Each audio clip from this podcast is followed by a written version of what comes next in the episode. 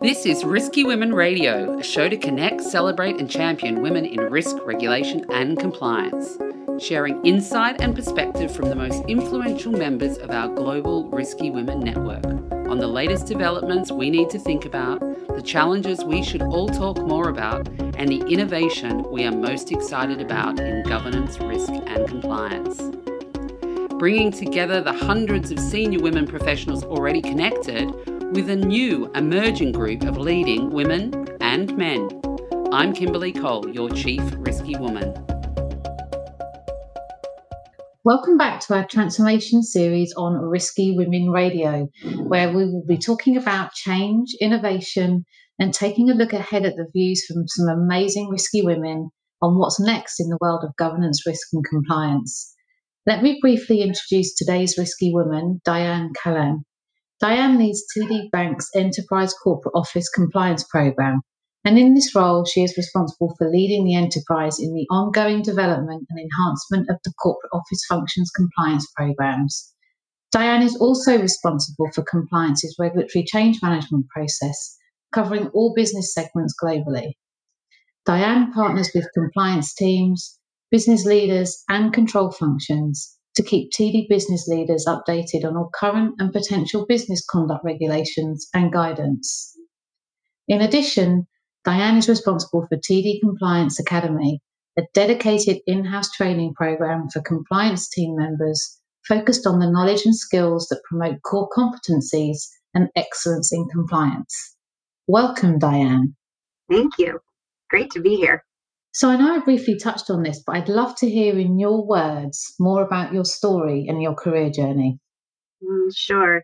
I actually started as a bank regulator, and during my time as a regulator, I actually split it between safety and soundness and consumer protection. It's a great way to start anybody's career in risk, by the way. From there, I went into the industry, right? So into a local financial institution and been with a few different financial institutions, spreading my time mostly in the risk area. So I've done risk, compliance, Community Reinvestment Act, global anti money laundering programs, and a brief but not wonderful stint in human resources. It's where you find you don't have your fortes. But right now, I'm sitting in the compliance function at TD happily. Fantastic. And that's a very diverse career that you've had. What's the biggest risk you've taken in your career? So I would say the very biggest risk I've taken is during a merger and acquisition. I was offered a fantastic role at the acquiring institution. And I was also offered another role to start a de novo institution as a 90 day contract. That was it. And I took the 90 day contract, which I'm a bit, I'm, I'm a tad risk averse. So that's kind of a surprising move for me. And with three little kids and a husband starting his business, it just was not the right time. But it just was the best move I've ever done. It, it taught me so many things, but that's the biggest risk. And with all of that in mind, what advice would you give your younger self if you were starting out on your career journey again? It's the same advice I give myself just about every day, which is relax. just just relax. Yeah, it's good good advice. Stay calm and carry on, as we say. And the, the industry is changing so much around us, particularly driven by the COVID pandemic. What excites you most about working in the financial services industry? It really is that constant change. There is so much to take in, and it changes literally daily. There's always an opportunity to learn and to solve problems. That tends to be my forte. So I've never been bored in this job, never been bored in a risk job. Very good. So before we dive into our main topic to, uh, today, tell us a bit about the transformation work that you're doing and the role you've taken on with TD's Global Regulatory Change and Compliance Academy. Sure. So, high level for regulatory change, we're working on leveraging technology to accelerate and reduce risk in our process. I don't think that makes us unlike others in the industry. And I'm sure you're aware of all the advances of technology that are happening in that space. For the Compliance Academy, this is our in house training program. We curate a lot of content to try and develop quickly and targeted to our compliance individuals. And we're tr- we're transforming there is we're trying to move a bit from the traditional training space to deliver content in microburst, stranded approaches, just rethink the more traditional way that you deliver training. Very good. So let's let's set the scene. Can you outline the regulatory landscape as you see it today, along with the biggest challenges and opportunities that you think arise coming out of that landscape, and where do you think companies are going wrong? Yeah. So you know where we talked before about the constant change the pace varies but change has always been part of our business right i mean this regulatory change is not a surprise to anybody but i think what's different now is that you still have the pace of you know regulations coming out globally, but now you're seeing some of them be driven societally. So the ESG space, the environmental, you know, social governance structure, that's net new. I mean, we've had fairness standards in the US, but seeing this at a focus and the pace with which these regulations or the evolving regulatory expectations are coming out, I think that's I think that's just completely different than I've seen it. And I think where companies can go wrong is not paying attention to regulatory expectations and waiting for the actual regulations to drop. I don't think that's just in the ESG. I think that that's actually across the industry. Yeah, it's it's a it's a fast moving environment, and, and and many organisations can't or, or keep up with with that ever increasing change. So I would say you would ask me about the challenge in there, right? So the challenge is not taking it in and not managing it in a cohesive manner and by that that means you, you really have to understand that if a rule seems to be impacting this business how does it really impact other businesses the strategy you have in place the strategy you're looking toward so i think understanding how those expectations play into the broader bank is just it's tantamount here and if we think about the technology aspect of keeping up with those ever changing regulations how do you think organizations can really successfully take that first step in leveraging more new and emerging technologies to really transform the way that they're they're managing that regulatory change process? And how how are you doing that at TD? How are you leveraging emerging technologies and in particular predictive or advanced analytics? So I would say the first thing you need to do to embrace technology is to actually know your compliance management program, your risk management program, and that you need to know how technology can enable what you already have in place, right? So if you're going to try and build a house on sand, you know, I don't usually look for technology to solve those programmatic issues. They should enable it and make it much better. I will tell you that for, you know, regulatory change operates on a continuous feedback loop. And when you do that in a manual environment, you have risk inherent in that approach because you're often doing that on Excel spreadsheets. You're looking for your stakeholders, you're trying to find your controls. Technology is a wonderful way to introduce an automated system that, if it's set up right, can can enable that sort of intake analysis, the gap assessment, the impact assessment, everything you need to know without losing a citation or missing a stakeholder or not capturing a control. And it also helps, quite frankly, at the end of the end of the regulatory change in a post implementation review to know that you had it right. So you asked how we're doing that, right? So one is we're making sure our program is is ready and good, and I actually think we do have a very strong one. We're implementing a platform that will enable exactly what I just talked to you about, and so we're at you know midway into that stage. This episode is brought to you by Protiviti. Protiviti is a global consulting firm with deep expertise in transformation, risk management, and compliance. Partner with Protiviti and face the future with confidence. There's lots of emerging technology. You know, you've got fintech starting to help use with AI and ML that the whole downstream impact of a new regulation coming in. What are you seeing the leading organizations do to help really transform and, and, and manage that downstream impact every time a new regulation comes in. And do you think that technology, particularly AI and ML, is really where the focus should be for compliance at the moment? So the short answer is yes to that last part, but there was a lot to unpack with that question. So I think that leading is really incremental in this space right now. Most large financial institutions are exploring how technology can enable regulatory change here. I think that artificial intelligence and machine learning for sure is where we should be focusing now. But you have to do that compliance program first. You have to make sure that's in place. Do you know the rules that apply to your institution? Do you know the businesses that they impact? You know, what's your current control structure? All those things I was running through before.